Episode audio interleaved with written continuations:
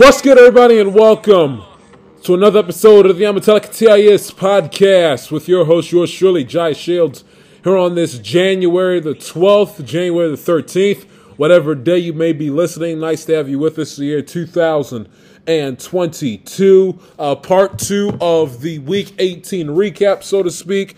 E- I told you guys uh, with about what 24 hours ago that I wasn't done. There was so much that went down in week 12 that you that I couldn't fit it into. Uh, I couldn't fit it into one episode, so you had to like you know break it off in like a two part uh, piece for you. I got Brandon Staley. I wanted to sound off and give you my two cents on him uh, on the Brandon Staley and the Chargers and Raiders game. You my two cents on the on the LA Rams blowing a 17 point lead to division rival San Francisco. And I also want to get into Carson Wentz and the Indian, the Carson Wentz and Indianapolis Colts collapsing down in Jacksonville and Brian Flores un, unjustly getting canned as the head coach of the uh, Miami Dolphins on Monday that I, uh, you know, that I knew about, of course, on Monday, but wanted to push back until the part two of this recap because I wanted to get the games and all the other stuff as far as playoff impl- implications out of the way before we before we delve deep into some off the field, uh, some off the field uh, machinations, but. I mean, first off, before we get into Staley, before we get to the uh, before we get to the L.A. Chargers, let me just say, I've been a football fan since, uh, and I've watched the sport religiously since 06, 06, 07. Um, and I have, you know, seen just about every big game, you know, in the 21st century since 06 to this point. I've watched the sport all my life, thereabouts. I have been around it. I've gone to games, high school, college, NFL, flag, uh, you know, played Madden along with everybody else has, you know, that's a millennial or younger, played the Madden, the Madden video game, of course. Uh, you know, seen watched seen games on television a thousands thousands of times. I played. I was fortunate enough to play varsity football on the high school level myself, along with flag football back when I was, you know, in grade school. And let me just say that that Charger Raider game was one of the most craziest, most holy crap. What the heck am I? Wa-? That is one of the greatest regular season football games I've ever seen. And it's so funny and it's so ironic because the NFL season began with the Raiders playing in an absolute thrilling classic in their Monday night game to begin the season in week one against Baltimore. The Charger game damn near topped it on Sunday night. I mean, you uh, the, the Chargers, or excuse me, Vegas got out to a set, got out to a night, got out to a ten nothing lead in the first quarter. Uh, got out to a set, got out to a 17 nothing 10 nothing lead by the end of the first quarter. By halftime at the end of the second quarter vegas had a 17 to 14 lead and had increased their lead to 26-14 with uh, with about 27 seconds to go towards the end of the third quarter. And when you thought it was oh the raiders are going to win this raiders are going to take control raiders are going to win this game you know it's meant for the this game is meant for the raiders to win all of a sudden here comes Justin Herbert and the Los Angeles Chargers to just to take to take the game over and and fight back and scratch and claw and end up making it a fourth quarter and an overtime for the absolute ages. Let's begin first off with the fact that you know, and if you saw the game from start to finish, and if you either tuned into the game late or or uh, or went to bed early, a shame on you, and b just to give like a whole uh, a whole recap of the game is that right from the opening quarter, and let's just begin with the opening quarter because of course, but from the opening quarter up to about halftime, The Los Angeles Chargers were tight as a drum.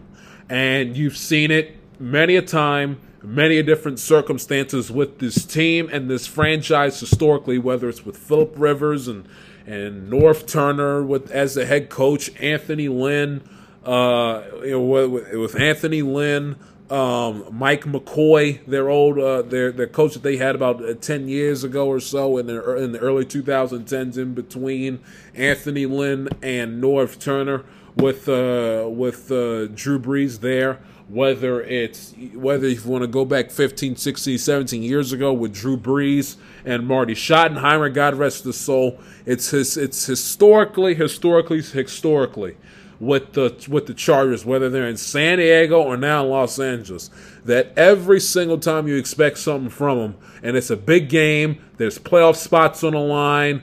You know, seasons seasons continue if you win, they end if you don't they always, always, always, always, always end up with end up on the short end of the stick, and they always, always, always, always, always come up small. And, and in the first quarter of that football game, the Los Angeles Chargers were as tight, tight. I'm talking about skinny jeans. I'm talking about skinny jeans on a 260 pound grown man tight, tight as a drum they were tight. They were they were on edge. They were not loose. They were scared. They they they were not ready to play. I mean, you knew it. You knew it right from the opening snap that uh, the char- charge is a little tight here. You you had a sense right from the opening get go that that this game may be too big, and the moment itself might be too big for for Los Angeles. The Raiders went down went down the field nine plays, 61 yards, kicked the field goal, went up three nothing. Chargers got the ball back, three plays, eight yards, barely took uh, barely took uh, 80 seconds off the clock, and uh, and three and went three and out. Raiders Raiders went a, went Raiders excuse me went a three and out. They punt the ball. The guy they punt the ball. The guy Johnson the guy Johnson fumbles on the punt. Raiders get the ball back, and Los Angeles set up set up shop perfectly at the 23 yard line. Again, Raiders tight as hell right from the opening snap in the opening quarter. Raiders take advantage of that, go down the field, score a touchdown, up 10 nothing. Uh, and then the Raider and then the Chargers get the ball back 10-7 10-7 Vegas and uh, and the Chargers finally get on the board in the opening quarter. And then essentially from there the game began to snowball. Can somebody please explain to me? Okay, and Brandon Staley who was known as a defensive, you know, guru, at least at least we thought so when he was hired uh, when he was hired after Anthony after they threw Anthony Lynn to the Wolves last year. Can somebody please explain to me why in the world? And I was told that Anthony that uh, Brandon Staley was a defensive genius. Can somebody please explain to me why Josh Jacobs on 26 carries ran for a buck 32? 26 carries, 132 rushing yards. I mean, and this is a guy that's supposed to be considered, you know, a uh, one of the game's best defensive minds in the sport, which is a which is a crock of garbage. But can somebody please, please explain to me why Josh Jacobs had his way with the charge of defense all night? Can somebody please articulate that to me, please? I mean, Brandon Staley this, Brandon Staley that. Now listen, I listen. I, I'm I'm raising my hand right now as I'm saying this because I happen to go look back prior till I came on the air today, look back and see what my season prediction was, and I, the idiot, picked Brandon Staley to be not only coach of the year, but he was going to be one of the main reasons why the Chargers got to the playoffs. And, you know, everybody, boy wonder, Mr. Genius from straight out of the Sean McVay coaching tree. Jalen Ramsey says he's the greatest coach. He's the great, one of the greatest assistant coaches Jalen Ramsey's ever played under. I mean, come on. Josh Jacobs ran rampant over Brandon Staley's Los Angeles Chargers defense which is one of the worst run defenses in all of the National Football League this season, all throughout this season. One of the worst in the sport at stopping the run. And this is also, mind you, after they fell asleep at the wheel at Houston a few weeks ago. And before that, when they had fallen flat on their face against Kansas City in a game that they should have won, had all opportunities in the world to win that game, but didn't because their defense couldn't tackle Travis Kelce. They let him and Tyreek Hill go nuts in the and Patrick Mahomes and company go nuts in the fourth quarter. Couldn't make a stop, couldn't get off the field, couldn't tackle an open field worth of crap. On top of the fact that Brandon, Brandon Staley, you know, had, had a weird obsession and, and was addicted to going forward on fourth down every opportunity he got during the span of that game back in week 14, 15, whatever it was. Had, you know, just gone for it every single time. And was like 0 of 3, 0 of 4 to start the game. Tight as hell, penalties all over the place. Guy muffs a punt, gives uh, gives the gives the Raiders a gift of all time, setting them up with prime field position at the Charger 23 yard line. And I and listen, I understand that. Listen, I understand that the uh, that the pass interference penalty that the pass interference penalty was very du- that was uh the you know the the pass interference penalty was very dubious but I mean, but come on. I mean that this this this is what this is what we're doing now. I understand again, very dubious, and you know the ball was no, and the ball was nowhere near. The ball was the ball was nowhere near the intended receiver. The ball went the ball landed out on the R of the Raiders logo in in the end zone, and the and the play the quote unquote foul occurred on the eye. So I, I, I get that. Harris should have should have never been called for that for that pass interference penalty because because the ball was nowhere near Nozu, uh, the Brandon uh, Brandon Carr, uh, Derek Carr's intended receiver target. But let's also keep but uh, let's also keep in mind that that that that pass interference penalty does not occur if Brandon Staley, again, the defensive genius under the McVay coaching tree, uh, with uh, you know the the critically acclaimed coach, according to uh, Jalen Ramsey, that penalty does not happen if his defense does not give up a give. It doesn't give does not allow a give up draw play on third and twenty three at Vegas' own thirty five yard line a give up draw play. That I mean, they, that's that's a wave the white flag. We're giving up on this drive. We're not taking any chances. We're not going to give the ball back with a short field. We're giving up. Wave the white flag. Get a couple yards. See what you can get. Get down. Get tackle. Keep the clock moving so we can so we can either run out the half or give Los Angeles the ball back with as little time as possible. But what the Staley's defense, his pathetic run defense do, gives up a draw play on third and 23. I mean, that is just completely, completely unacceptable. I mean, you, the, these these guys were. I mean, was was a playoff spot not on the line? A playoff spot was on the line here. Week 18, Sunday night football in front of America. Playoff spots are there to be won and lost, and your defense, Brandon, gives up a third and 23. Really? Really? And again, the pass interference penalty was a dubious, was a horrendous, egregious call. But don't get it twisted. The third and 23 conversion comes first. The pass interference penalty comes shortly thereafter. If the third and 23 gets stopped and the Raiders only get three yards, four yards, five yards, six yards, 17 yards, 20 yards, the pass interference penalty does not happen. We're not discussing it. We're not talking about it. it it's flat out up and down doesn't exist. If the if the Chargers defense finds a way to get off the field on third and 23. Furthermore, can somebody somebody, please, I'm begging you. Can some, it's just like that old Queen song, Find Me Somebody Love. Can somebody find me an explanation?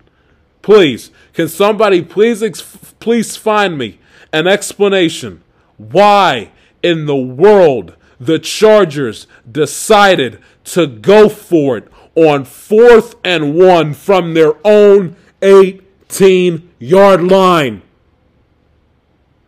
It is fourth. I understand. For you know, I understand the, the well, and, and please, Mr. Kevin Cash of the NFL, miss me with the well. If you go for it on fourth and six or fourth and five and fewer, you know the book tells you that you should in the analytics state it with with the data and and the, and the numbers and the and the statistics say if it's fourth and four, fourth and three, fourth and two, fourth and one, you should go for it. The hell with the analytics. Throw them out.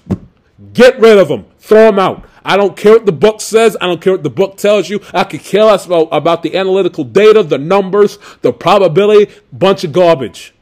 All right? You have the ball inside your own 20 yard line, down three points. You punt the football. It came with 10 that that play happened. That play occurred with 8:57 in the third quarter. Not 57 seconds left in the fourth. Not 207 left in the fourth when the game's on the line. Early third quarter, down by 3, you're inside your own 30-yard line. 30, 25, 20 yard line. You have the ball at your own 18. Punt the freaking football. I understand it's fourth and one, but punt the freaking football. They go for it on fourth and one. They give the ball off to Ekeler. Ekeler doesn't get it. And Staley got the break of all time. Now, I didn't, you know, come right out and, and everyone on social media killed Staley for the decision, and rightfully so. But if you saw my tweet, I tweeted right after the Raiders drive was over. I said Brandon Staley, among other things, is lucky as hell that that the, that all the Raiders got out of it was a field goal and they only took foot and you know it was a short quick drive four plays four yards 49 seconds went off the clock and they kicked the field goal to make it to make it 20 to 14 because they would have scored a touchdown. Raiders would have been uh, excuse me the the chargers would have been down by would have been down 24-14 and brandon staley wouldn't have heard the end of it. But even still what are you doing? He got the break of all time that they kicked the field goal. But it didn't matter in the long run because the Chargers get the ball back. Three plays, they don't gain a yard, 92 seconds off the clock. They give the ball right back to the Raiders, who went up and down the field and scored a touchdown. 13 plays, six, eh, excuse me, 83 yards, touchdown. They go up 26 14. I mean, it's just uh, the, the decision making. And then how about how about when they scored the touchdown? They scored the touchdown to make it tw- to make it a 29-20 game.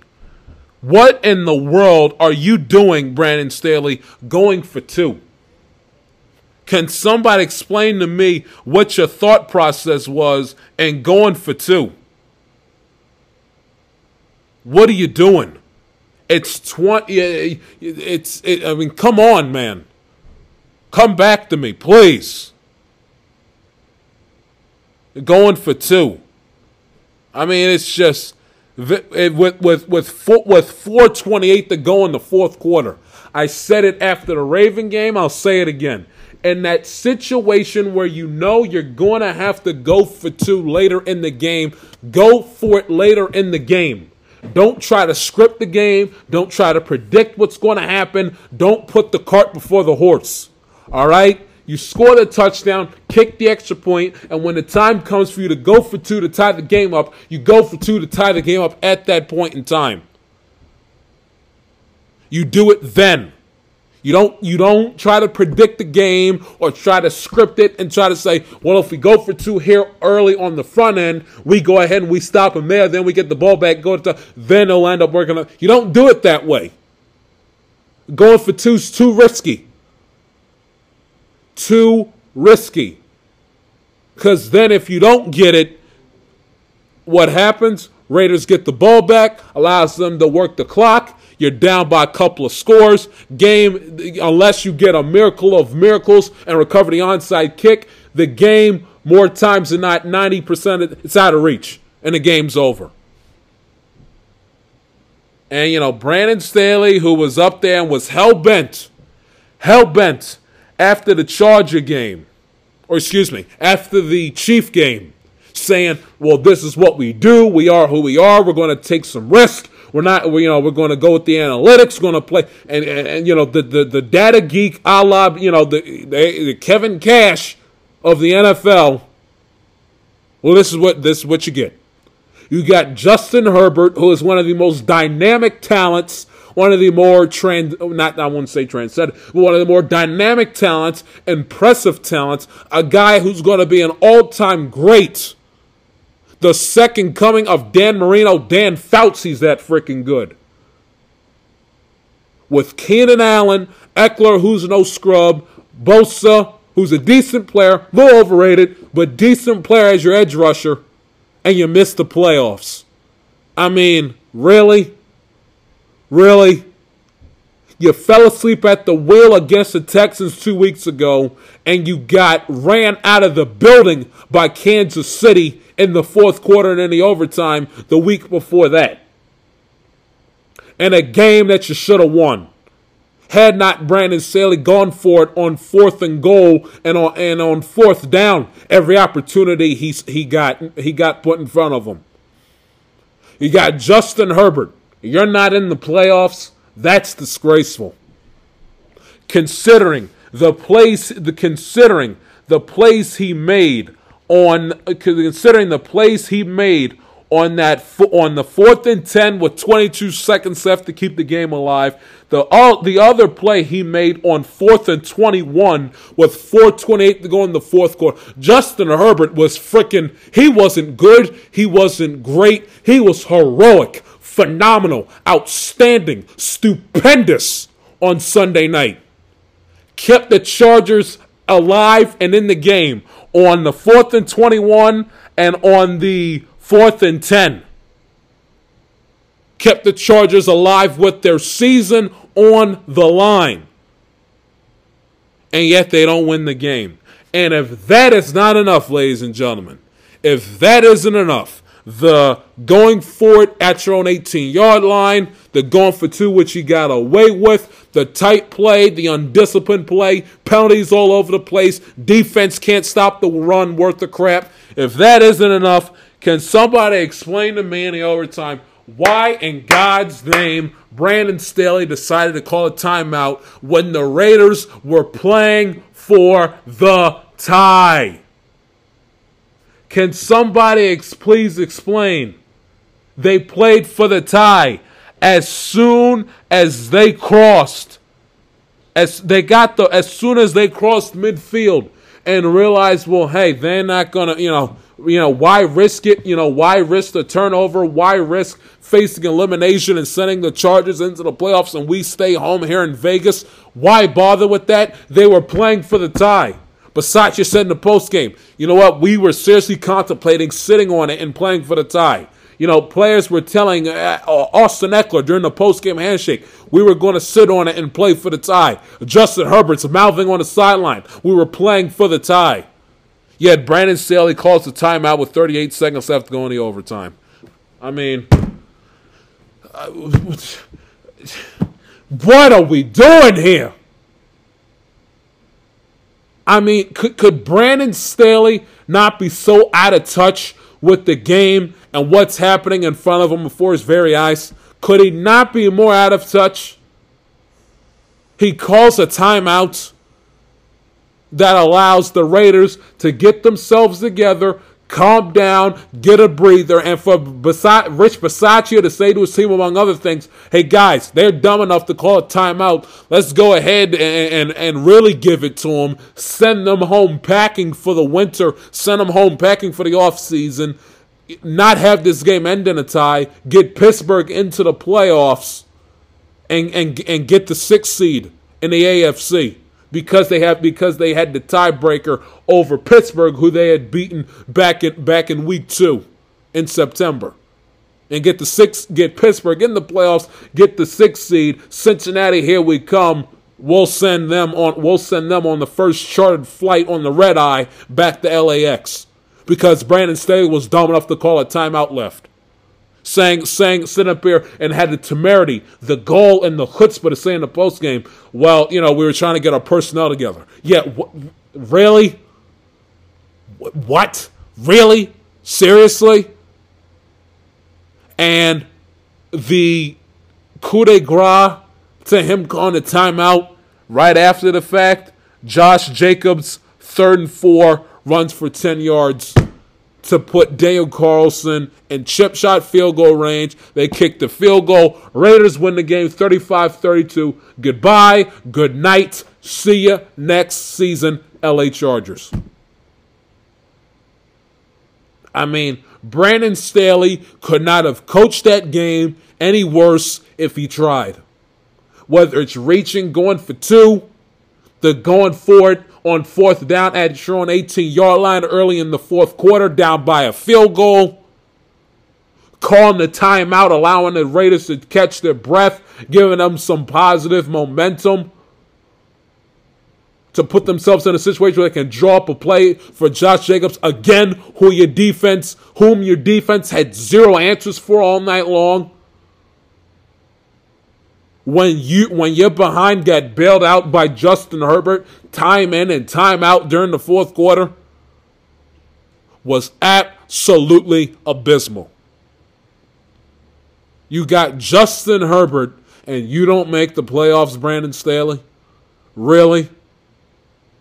after your defense collapsed and you couldn't coach your way out of a paper bag with the ad infinitum fourth down conversion decisions in the Chief game, had 10 days to prepare for the lowly Texans, and you got ambushed on the road.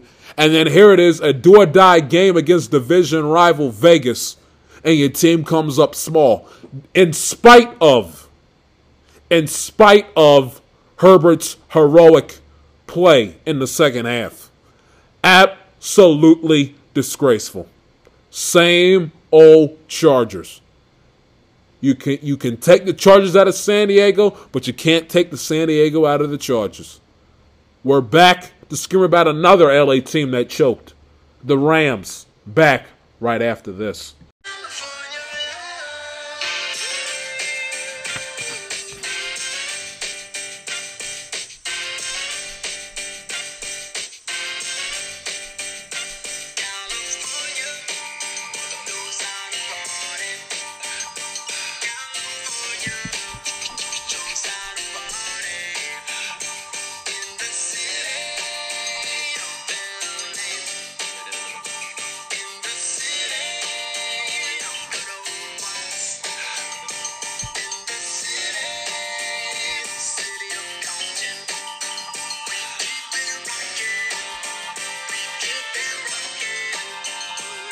Welcome back to the El Metallica TIS podcast. From one from one LA team that underachieved in Week 18 to another, you know, uh, and how about the Los Angeles Rams?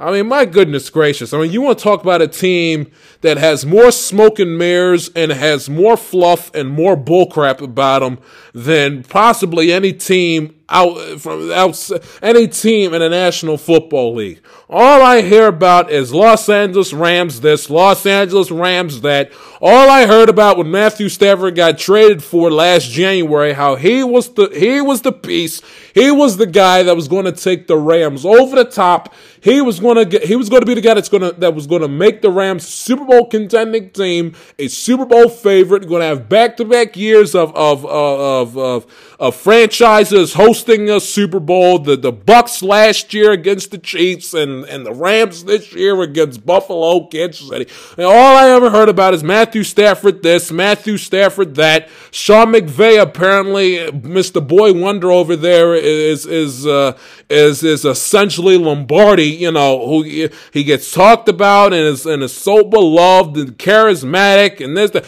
oh my goodness. Enough with the enough with Stafford, enough with the Rams, and enough of uh, of Sean McVay. I mean, please, I, I, I, I, I can't take anymore. When your team has a 17 to nothing lead against, against the San Francisco 49er team with Jimmy Garoppolo with a bad finger, and, and you, and you somehow blow it and get outscored 24 to 7 in the second half. Enough, please. I understand the 49ers are no scrub, and they had pl- and there was uh and there was playoff circumstances on the line in that game. But please, enough. You got outscored. You got outscored again, twenty four to seven in the second half. You were absolutely abysmal in the second half. And how about Sean McVay instead of instead of him, you know, uh, getting all hype on the field, acting, you know, acting like some twelve year old boy, open up his hot newest Hot Wheels set on Christmas morning in 1987. You know, how about Sean McVay take a chill pill, bring it down a notch, be a little bit more professional, show a little bit of a bit more decorum, calm down, and when his and when his players score a touchdown, not him run and sprint 80 yards down the end of the field and get about five yards into the end zone and celebrate with his players as if he's one of the 11 guys out there on the field. Sean, calm down, take it down a notch. Take it easy. Get your caucus back on the sidelines. Get off the field and get ready for your defense's next drive for, uh, forthcoming after you know for, during the 49ers next possession. Instead of instead of you know if you want to be a cheerleader put your headset down turn in your clipboard to Stan Kroenke and its toupee and and go out there and and join the co-ed uh, Los Angeles Rams cheerleading squad. You want to play cheerleader or hang it up and, and, and, and, get in your car and drive from Inglewood to the OC and go watch the games with Mike in Orange County on, uh, on Sunday afternoons. You're a coach, not a cheerleader. You're a coach. You can be happy and you can be all giddy as all can be when you score. Know your limits, know your place, stay on the sideline. I think that had a large part, a large part with the San Francisco comeback because their players saw saw their coach all giddy as all get out and like a again like a four year old uh, child on Christmas morning celebrating and getting all hyped with his team in the end zone instead of instead of having his caucus facing this defense that was a sieve in the second half, running around all over the place, missed tackles left and right. Jalen Ramsey misplaying a ball. Uh, Deebo Samuel, find, you know, finding a wide open Jauan Jennings on a wide receiver reverse touchdown pass in the second half. I mean, him being how about McVay being more concerned about his defense instead of making sure he daps up, uh, you know, Andrew Whitworth and Matthew Stafford in the end zone on a, on a nice little touchdown drive in the first half. Game's far from over, Sean, and you didn't win the Super Bowl. Take it down a notch. That's item number one. Item number two. How about Matthew Stafford? You know, all I hear about again, Matthew Stafford was supposed to be the savior, the second coming for the San Francisco, for San Francisco, for the Los Angeles Rams franchise. That was going to be the one missing focal point that they were going to have for them to take them over the top. Matthew Stafford again he was terrible in the Viking game. He was bad in the Raven game. And on Sunday, he was damn near pathetic. He got sacked five times through two interceptions and was um, not good to put it to put it the least. He threw an asinine interception with 52 seconds left in the third quarter into double coverage that was underthrown that had absolutely zero chance, zero chance of being completed. Uh, and he tried that ball had had zero chances of being completed to Skowronek, whatever his name is, the uh, the wide receiver. The wide receiver threw the ball directly to Moseley, underthrown, thrown into double coverage, had zero chance of being completed at the end of that third quarter. Luckily, luckily McVay and uh, Stafford got away with it because they didn't because the 49ers did nothing with it. Three plays, three yards, 106 off the clock and bunt but a horrendous decision by Stafford. And how about Stafford in the overtime? And people were debating me this all Sunday night long. Well, how can you blame Stafford? You know, how about Odell Beckham Jr. adjusted the plight of the ball? Odell Beckham Jr. didn't break his stride. You know, the offensive line play was bad. Stafford was hit as he throw was he as he was thrown. Bullcrap. Nonsense. One ear and out the other. How about Stafford? Okay, now listen. I've been critical on Odell Beckham Jr. The you know, essentially all all throughout his career. I was critical of him with the Giants, critical of him with uh, with the Browns. He has an attitude like it's never his fault. It's always somebody else. It's never him. He's always injured, overrated, doesn't produce. You know, has has played in played in one playoff game and he stunk, and that's when he went to go kick it with Justin Bieber down on a Miami yacht in South Beach prior to their playoff game against the Green Bay Packers. I, have been all over Odell Beckham Jr., but I can't kill him. He was magnificent. Again, he didn't blow up the stat sheet in the Ravens game. He made a clutch fourth down conversion catch that kept the drive alive in the closing seconds against the Ravens the week prior, and he caught the game winning touchdown pass with less than 45 seconds to go in regulation against Baltimore. And then on Sunday, again, two of 18, he made a nice he made a nice catch to keep the drive alive early in the game for Los Angeles, and I can't blame him under any circumstances uh, on the, on the game sealing interception that Matthew Stafford threw. He underthrew Odell Beckham Jr. He th- if you go check out my Twitter page, I snapshotted the play and I drew and I drew and I drew out the zone, uh, channeling my inner John Madden on the telestrator. Drew out drew out the little zone on the field where if where if that ball is placed properly as it should have been in that zone that I drew out for, you can check it out on my Twitter page at the J Shield if Stafford puts the ball where that little zone that I drew out is supposed to be, in my honest opinion, on man to man coverage, Odell catches that ball and at the minimum gets tackled inside the San Francisco 25 yard line, and it sets up uh, Los Angeles to, at, at worst, at worst, put themselves in field goal range to tie the game up, and you go into sudden death. I think best case scenario happens. Odell catches the ball, breaks free, goes into the end zone. Rams win the game and get the two seed. That's what I think happens if Stafford puts that ball on the money.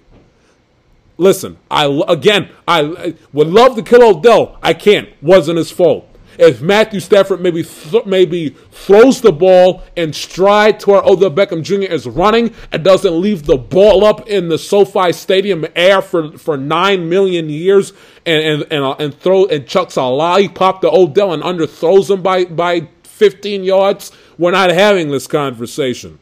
Well, what happens? Stafford overthrows OBJ, ball's intercepted. Rams lose the game 27 24, and in, one of the worst losses I've ever seen in Sean McVay's career as the head coach of the Los Angeles Rams. And again, can somebody explain to me McVay also uh, boy genius again with, with uh, I understand he isn't a defensive coach, but again McVay and all I hear about is Ram defense. This Ram defense got Aaron Donald, Super Bowl MVP Von Miller, and All Pro corner and Jalen Ramsey. And the defense again was atrocious in the second half. Got got uh, got caught with their pants uh, got caught with their pants down around the ankles on the wide receiver reverse pass pass from uh, on the wide receiver reverse pass uh, to uh, to Jauan Jennings in the second half that I believe uh, that uh, what play was that that tied the game. What play, the uh, the Jauan Jennings touchdown pass from Deebo Samuel, which tied the game up at 17 apiece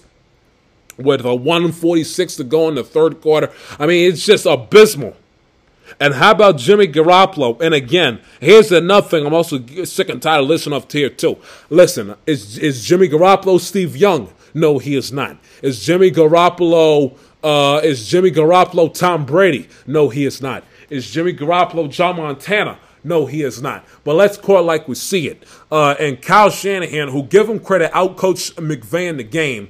But again, uh, this, Shanahan, Shanahan, even in games that Shanahan wins because of Garoppolo, he takes some hits because he's so hell bent on, on, thinking that Trey Lance is the second coming of, of Steve Young, and that obviously, at least so far at this point, is not the case. Jimmy Garoppolo played that game with a bad thumb and drove down the field. Drove down the field 88 yards in 61 seconds and only needed five plays to do so to tie the game up at 24 apiece in the closing seconds of the fourth quarter. And Shanahan has to be fair and he has to be honest with himself and with Garoppolo.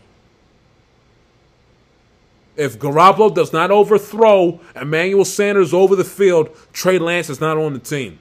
And it's not fair to a guy that has been riddled with injury and has had to wait his turn and ride the bench. It's unfair to him for his career and for him to and for his fate as the starting quarterback for the San Francisco 49ers to be you know, to be uh, decided because of one bad threat, bad pass because he overthrew Emmanuel Sanders in the Super Bowl. Where, quite frankly, if Shanahan and Robert Saleh's defense doesn't collapse against Mahomes and Damien Williams in the fourth quarter, also, furthermore, Trey Lance is not on the San Francisco 49er 2021 depth chart at the quarterback position but give Garoppolo all types of credit. And Garoppolo gets blamed for everything but the but the Lincoln assassination. Give him credit. Bad thumb drove down the field, on needed five plays and 61 seconds to do so. Drove down the field 88 yards and chalked up a, a, a tremendous chef's kiss, a tremendous game time touchdown drive to tie the game and put the game into overtime. Tremendous drive by Garoppolo. Tremendous. Wide receivers open all over the place. Tremendous. Jauan Jennings ball is behind off. Phenomenal job. Phenomenal. Phenomenal. And again, Raheem Morris in that defense. Really? Deebo Samuel, Deebo Samuel, six receptions, 107 yards.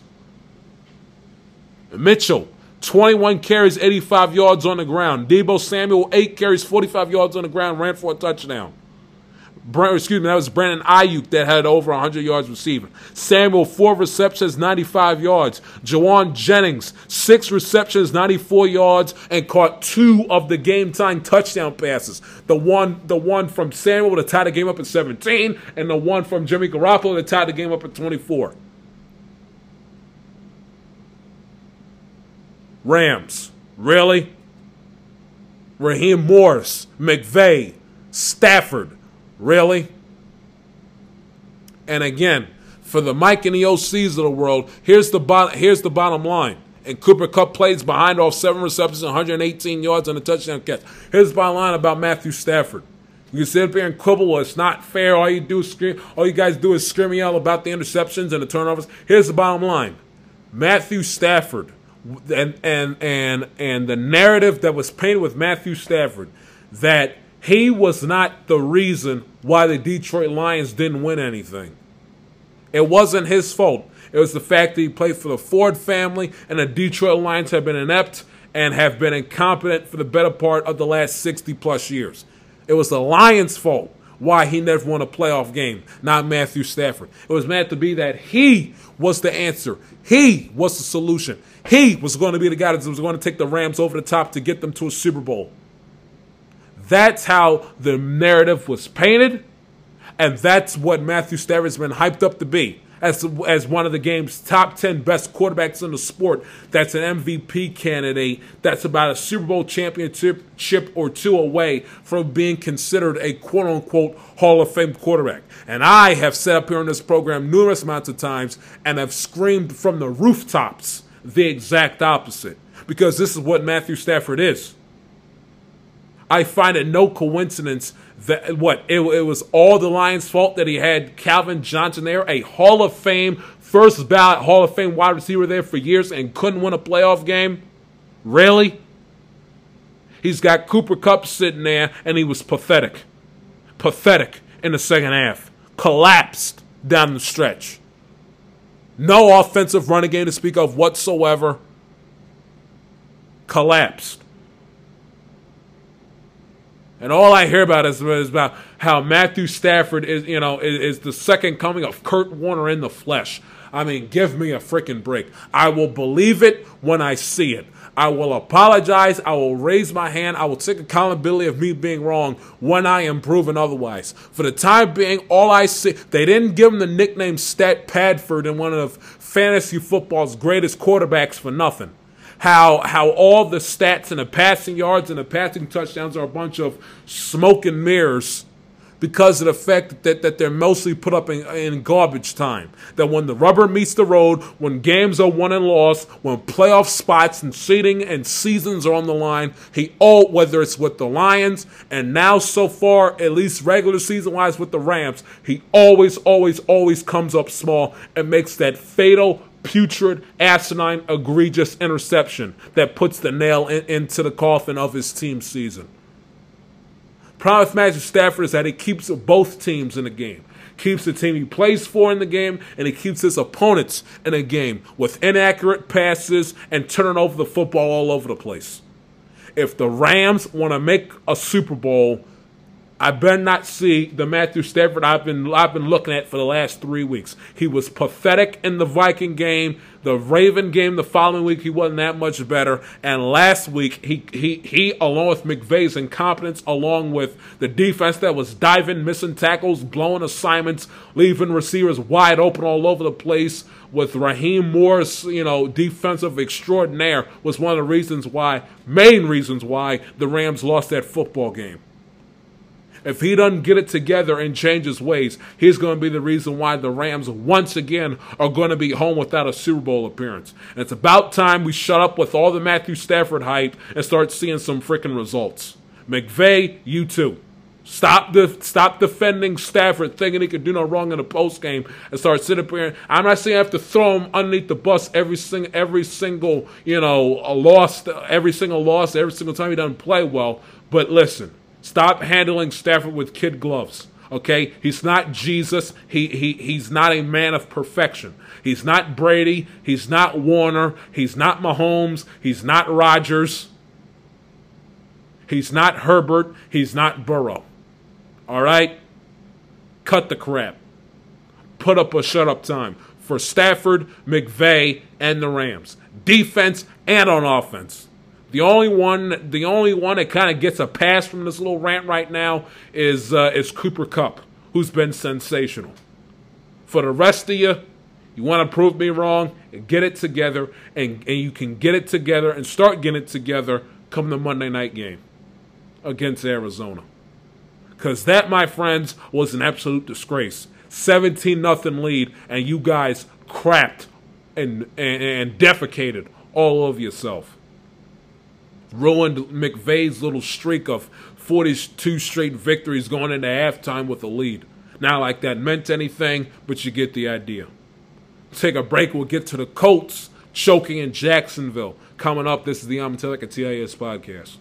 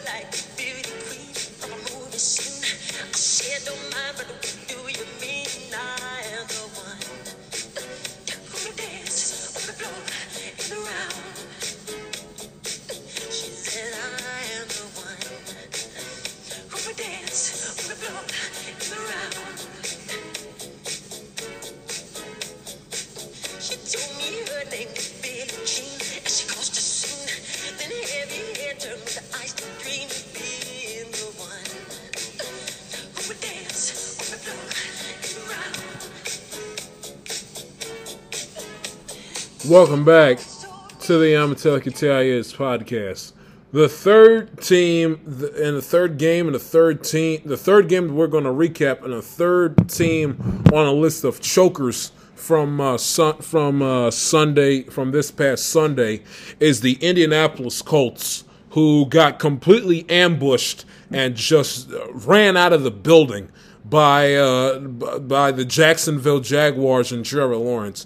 I mean, this is a, how in the world you can blame you can blame Reich, and I understand a letdown game like this. It de facto de facto, it, it falls on the head coach for having his team not ready to play, taking their opponent for granted, underestimating their opponent, not being ready to play, not being button up, polished, disciplined, whole nine yards. But uh, you know, and you blame the defense, you know, because Trevor Lawrence played his best game so far as a pro, 23 of 32, 223 passing yards, two touchdowns, only got touched by a sack one time in the game. Marvin Jones had a nice afternoon. But you know, can somebody and the fact that the Colts defense allowed Jacksonville in their opening possession to essentially uh, punch uh, punch the Colts in a proverbial face by putting together a 12th place 75 yard touchdown drive. So you know the defense, the defense and Reich take some take some hits, and their big time playmakers in the game did not show up in the in their biggest game.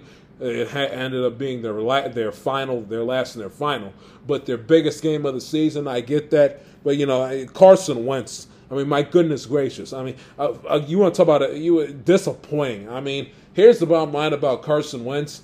You know, uh, a he got luck. A he, he he should thank the good Lord Jesus Christ that he was even though they lost that game against Vegas the week before. He should thank the good in a game he wasn't necessarily fantastic in that game either. It was all Jonathan Taylor as far as their offensive attack in that game as well, but that's neither here nor there. I mean, Carson Wentz, who who should thank the good Lord that that he was allowed to play with the new COVID protocols. That he was allowed to play in the in the Vegas game the week before. After again, he along with Kirk Cousins and a lot of other athletes were hell bent, you know, with the my body my choice bullcrap nonsense garbage that they tried to feed you. Uh, you know, not selfishly not taking the vaccine when his wife at the time was pregnant. He's got a young daughter wa- wandering around all over the house, and he's you know going in and out of the house. Not that's uh, don't even get me started with that. But he one vaccinated, got COVID. Fortunate and and, and blessed, truly blessed that he didn't miss a game. Uh, even though they, even though the Colts didn't end up losing anyway, then it's a do or die game against Jacksonville. I told you all last week, last last week, and you heard it nine thousand times that the Colts had not beaten had not beaten the Jaguars in Jacksonville since 2014. Long time ago. It it, it feels like and it seems like at this point. And what do the Colts do? They allow Trevor Lawrence to put together a a effective 75 yard 12th play drive, and their offense and Carson Wentz vomits all over himself and and, and goes about the uh, goes about the afternoon not being able to do a damn thing. I mean, the card is 17 of 29 through a bonehead asinine interception. Uh, got sacked six times, a lot of whom, in my honest opinion, because he held on to the ball way too freaking long, made no plays, and and was and was and ended up being, in my humble opinion, the Colts' primary reason why they lost the game. Jonathan Taylor, the holes are not there for Jonathan Taylor. Only had 77 yards on 15 carries. You know, it was it wasn't his afternoon for him to you know essentially put the Colts on his back in spite of Wentz's subpar play, which low key, which low key was you know was getting overlooked. He played he played well in the Cardinal game on Christmas night, but outside the Cardinal game on Christmas night, the last couple of games, you look at Wentz. He, he you know he in spite of Jonathan Taylor's phenomenal performances, he had not played well. He was he was absolutely abysmal against the Patriots on the 18th. He was he was five five of 12, 57 yards passing. Was not was, was bad in the Patriot game.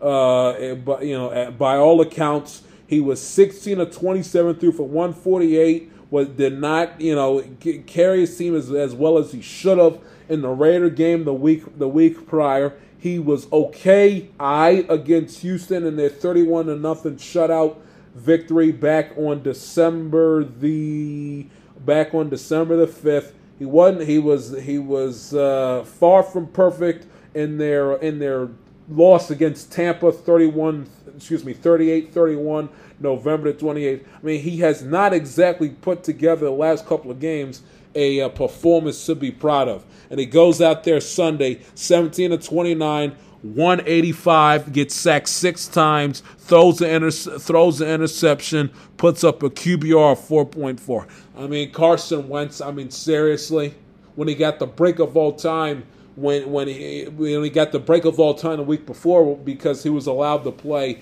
in the Raider game prior, and he didn't make enough plays with his arm to uh, to to put the Colts in a situation to put them out in front and win a, and win a football game. I mean that law. Yes, it falls on the defense because the defense got ambushed on the Jaguars' opening possession.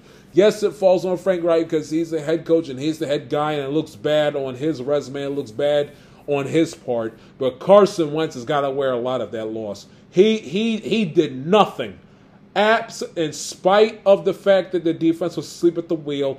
On in spite of the fact that Jonathan Taylor, you know, picked the, one of the worst times and picked one of the worst games for him not to have, uh, for him not to have his best game of the season. In spite of the fact that the you know that the holes and the gaps were not there for the Indianapolis as far as their running game is concerned. In spite of all of that, you know, the championship quarterbacks that are making the big time money, the all pro, Pro Bowl, future Hall of Fame quarterbacks that are making the big bucks in spite of what goes on around them, their piss poor defense, coach not having a team ready to play, run game not working, the great quarterbacks, the truly great quarterbacks, in spite of all of that, put their team on their back and carries them to victory come hell to high water. You see it. You saw it with Russell Wilson many a times over the last couple of seasons in Seattle. You see, you saw it with Brady in the latter years of, of, his of his tenure with the Patriots. You've seen it the last couple of weeks when the with the Antonio Brown mess and no Chris Godwin in the games that they had no Gronk earlier this season. You, you've seen it with Brady and the Bucs. You've seen it with uh, you saw it with uh, with the Packers with excuse me with Aaron Rodgers and the Packers when he had a when when his defense was one of the worst in the sport and uh, and and his coaching was less than ideal. I mean, you, have Lamar Jackson when his team when he had no no Gus Edwards, no J.K. Dobbins right from the get go, inconsistent Hollywood Brown. He still found a way to make plays and put his team on his on his back and found a way to to make plays and, and to win games and games that Baltimore had to have earlier in the season. Joe Burrow with a subpar offense with a subpar offensive line. I mean, I mean, I can give you many, many, many of examples. Hell, I just got finished screaming and yelling about how Herbert put his team on his back and and converted on not one but two fourth and longs that kept the to keep the Chargers in the game when Brandon Staley and his and his pathetic run defense was was screwing Herbert over left and right. The good quarterbacks the great quarterbacks that that that that want to consider themselves elite and want to consider themselves worthy enough of getting paid the big bucks, they find ways to make plays in spite of what's going on around them. Bad coaching, lack of a run, lack of a run game, or the fact that the running back just doesn't have it today. Bad defense, in spite of all of that the truly great quarterbacks that are getting paid the big bucks as Carson Wentz, Carson Wentz is, and he got traded, and the Colts gave up a first round pick to get him. You get you got you got to give me better than what you did on Sunday. You've seen it now. Not every time does it result in a Super Bowl, but I'm talking about individual games. You've seen it from Brady. You've seen it from Rodgers. You've seen it from Russell Wilson. You saw it Sunday night with Herbert Oh, against the Raiders with his Chargers. You've seen it all season long with Burrow. You've seen it with Lamar Jackson this season. You've seen it. Carson Wentz, not the case. You've seen it and in some points and times during this period where Derrick Henry's been out with Ryan Tannehill, you've seen it. Carson Wentz getting paid the big bucks. Colts gave up a first round pick to get him. No excuses. No excuses. And he's got to wear a lot, a lot of this loss. The, respons- the majority of responsibility of this loss falls on him. Made no plays, held on to, held on to the ball way too freaking long. The Colts had 10 consecutive offensive drives uh, without, with, uh, you know, resulting in a total of three points dating back to the Raider game the, the week before. Embarrassing for for Carson Wentz, the Colts, Frank Reich, and a member of the Indianapolis Colts organization. You cannot, under any circumstances, win in your in playoff scenario, week 18, final weekend of the regular season, and get ambushed by one of the worst teams in the sport. Who's going to have the number one overall pick in the draft? That that is completely, completely unacceptable. Period. Take a break. Give you my two cents on Brian Flores to close out the show. Back after this.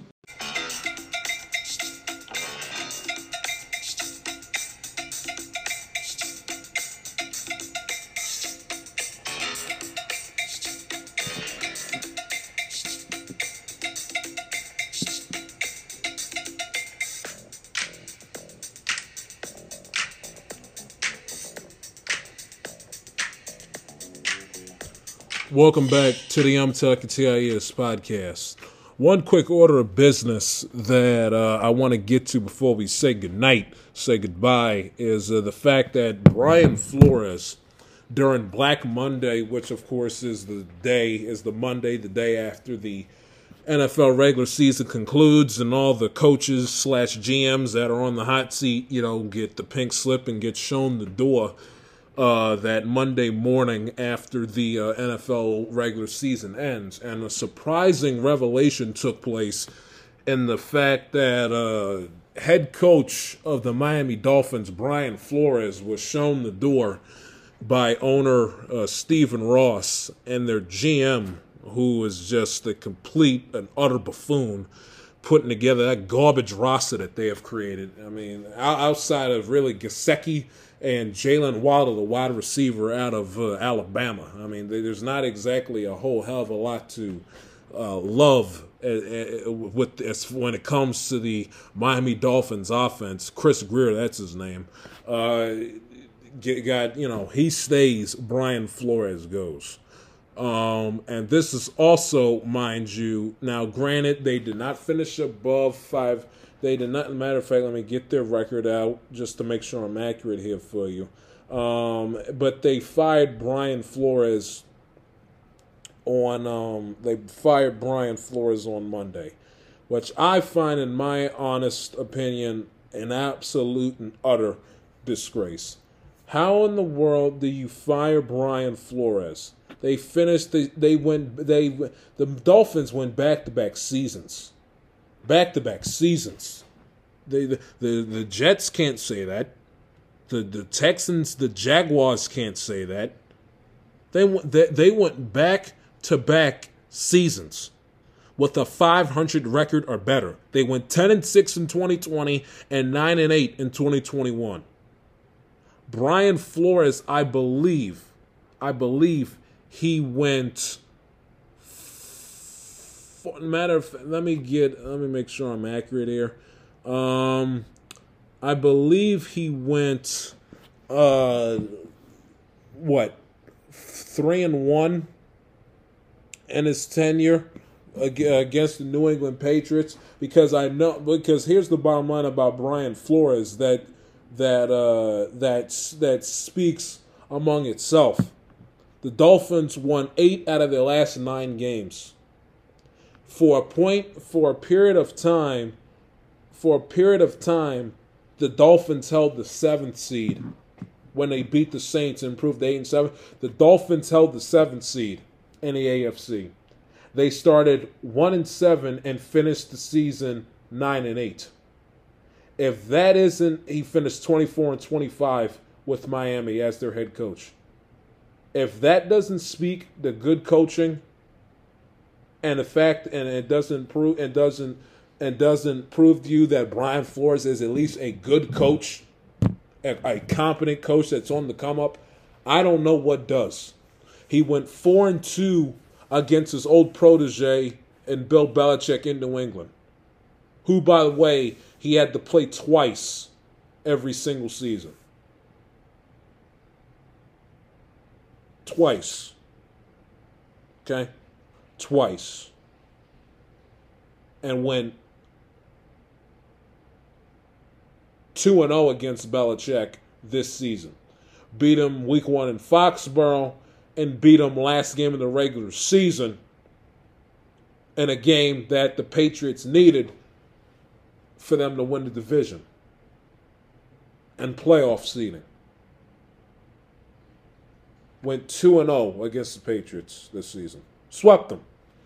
Week 18, week 1. 4 and 2 in his 3 seasons against the Patriots. Started 1 and 7 went on a 7 game win streak. Beat the Saints on Monday Night Football to temporarily have control of the seventh, seventh and final playoff spot in the AFC heading into Week 17. Won eight of nine, and Brian Flores gets shown the door. When Chris Grier, the idiot, the dope, a drafted Tua, who I'm really not even sure if he's any good when they had the opportunity to draft Herbert, who, by the way, Flores wanted. Your offensive line is not good. And outside of Gesicki, your tight end, and Waddle, your wide receiver out of Alabama, you really don't have a whole hell of a lot to work with as far as your offensive firepower is concerned. That's the GM. His, that's his responsibility. Scouting, free agency signings, the draft, trades. That's his bailiwick. Flores can suggest who he wants, but Grier makes the final decision because he's the GM. He's the one that wanted and drafted Tua and passed over the elite Herbert. Flores wanted Herbert. And Flores was right. And in spite of all of that, he beats the Patriots. He puts, since last season, he's put out a competitive product on the field. This team plays hard for him. This team has guts. This team has grit. They are they're one of the best defense, at least in the second half of this season. They're one of the best defensive teams in football. Last year in 2020, they one of the best defensive teams in football. Were literally, uh, again, you can look it up. Literally, and I'm not engaging in hyperbole when I say this. They were a they were a positive COVID test from Ryan Fitzpatrick away. If Ryan Fitzpatrick does not test positive for the Rona, the night before their Week 17 game against the Buffalo Bills, who didn't need the game, who was playing well and had that heroic game against the Raiders the the, the day after Christmas in Vegas. How that crazy fan, that if he does not test positive for COVID, the the Miami Dolphins make the playoffs as a wild card seed. They went ten and six and missed the postseason. Brian Flores, 9 and 8, because the 1 and 7 started putting them behind the 8 ball. They still, week 16 of the season, they held a playoff spot. Now, horrendous loss. It all was for nothing. Couldn't afford to lose the rest of the season, and they got destroyed by the Titans in week 17 the following week. But they went into that game holding the seventh and final playoff spot overcoming a one and seven record. Again, other teams, other coaches, they wave the white flag and throw in the towel. It's like, oh, guys, it ain't our season. Throw in the towel. We'll play for next year. Where next year will be our year. Flores didn't do that. team played hard for them. Didn't put up in any of their crap, and they went out there and busted their ass. Won seven games in a row and got to eight and seven. Not to mention, they beat the Ravens on national TV to do it. They beat the Saints on Monday Night Football to do it. And they also swept the New England Patriots, who last time I checked won 10 games this season and are a playoff team. Miami Dolphins haven't done a damn thing under Stephen Ross's leadership as owner of the franchise. Chris Grier is the reason why the team has a piss poor offensive line.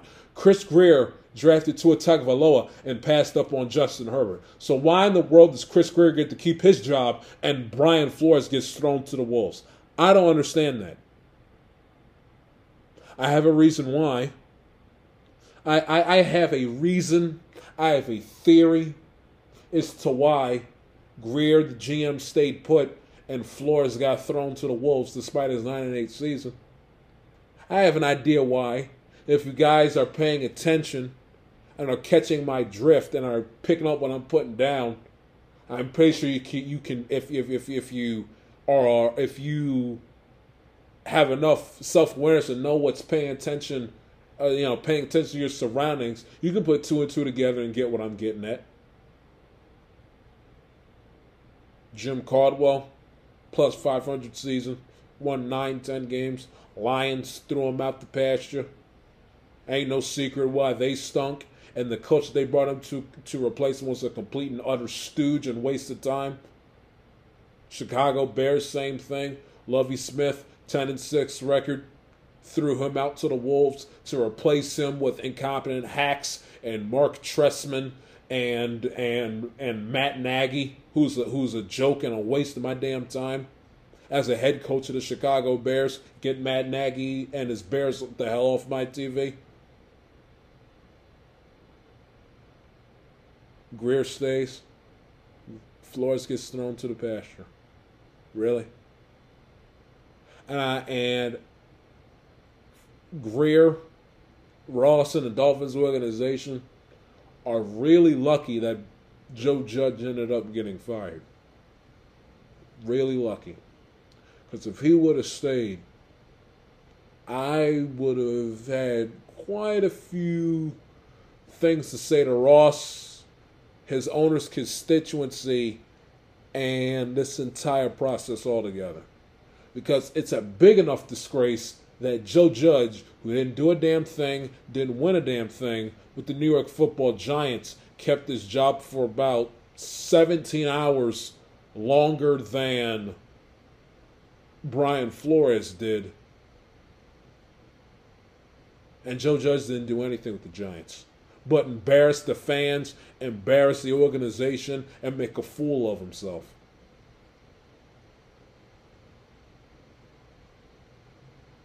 Was Brian Flores a lovey dovey type? No. Was he embraceable? Was he quote unquote likable in the sense of Dan that Dan Campbell is with the Lions? No.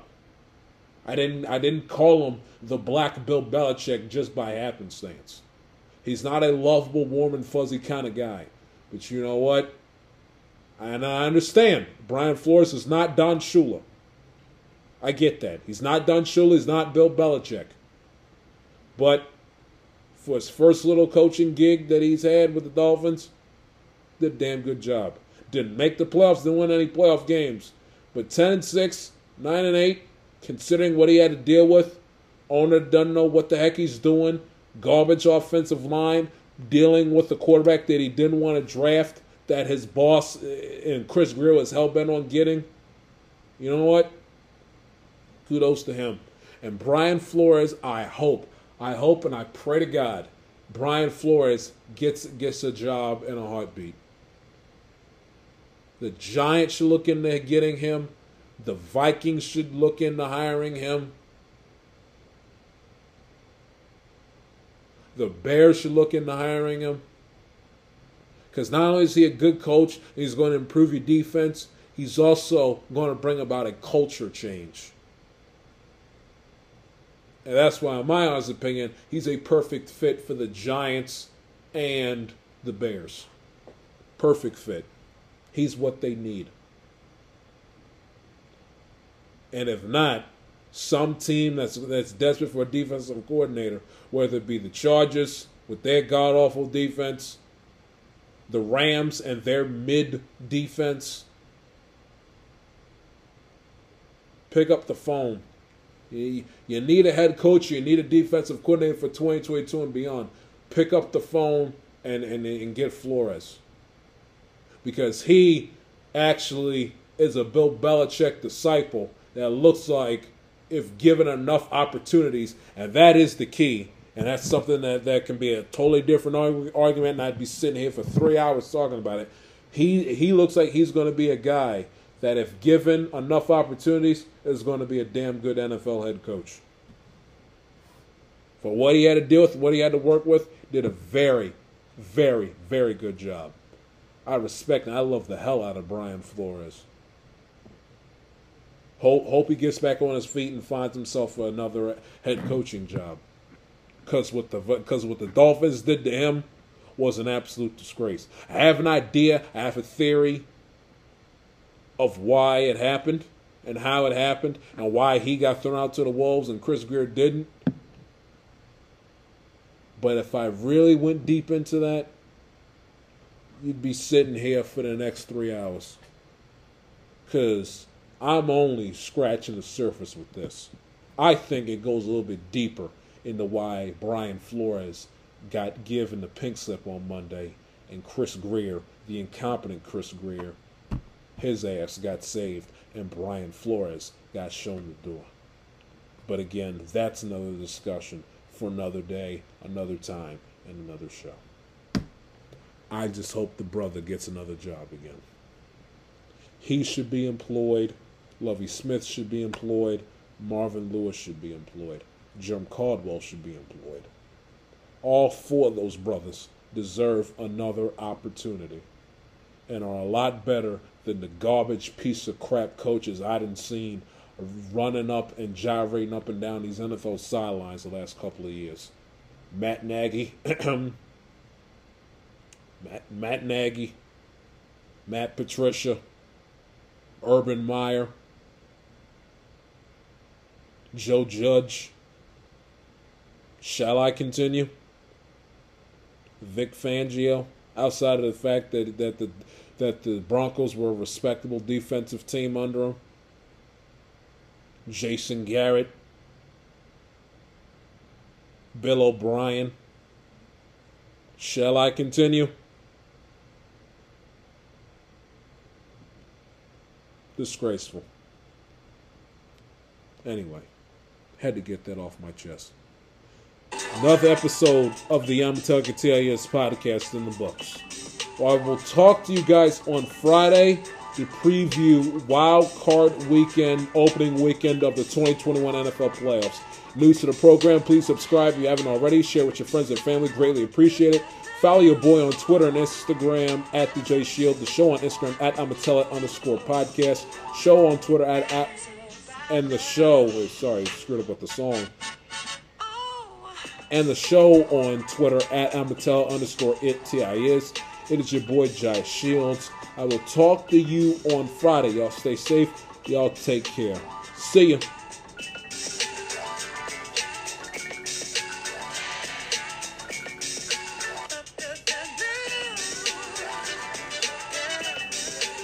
By the way, cut the music right quick, JT.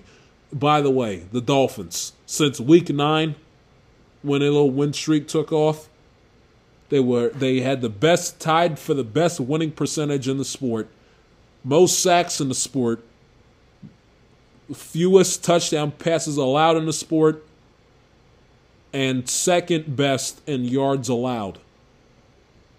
Dolphins ranks within the National Football League since week nine. Just thought I'd throw that out there.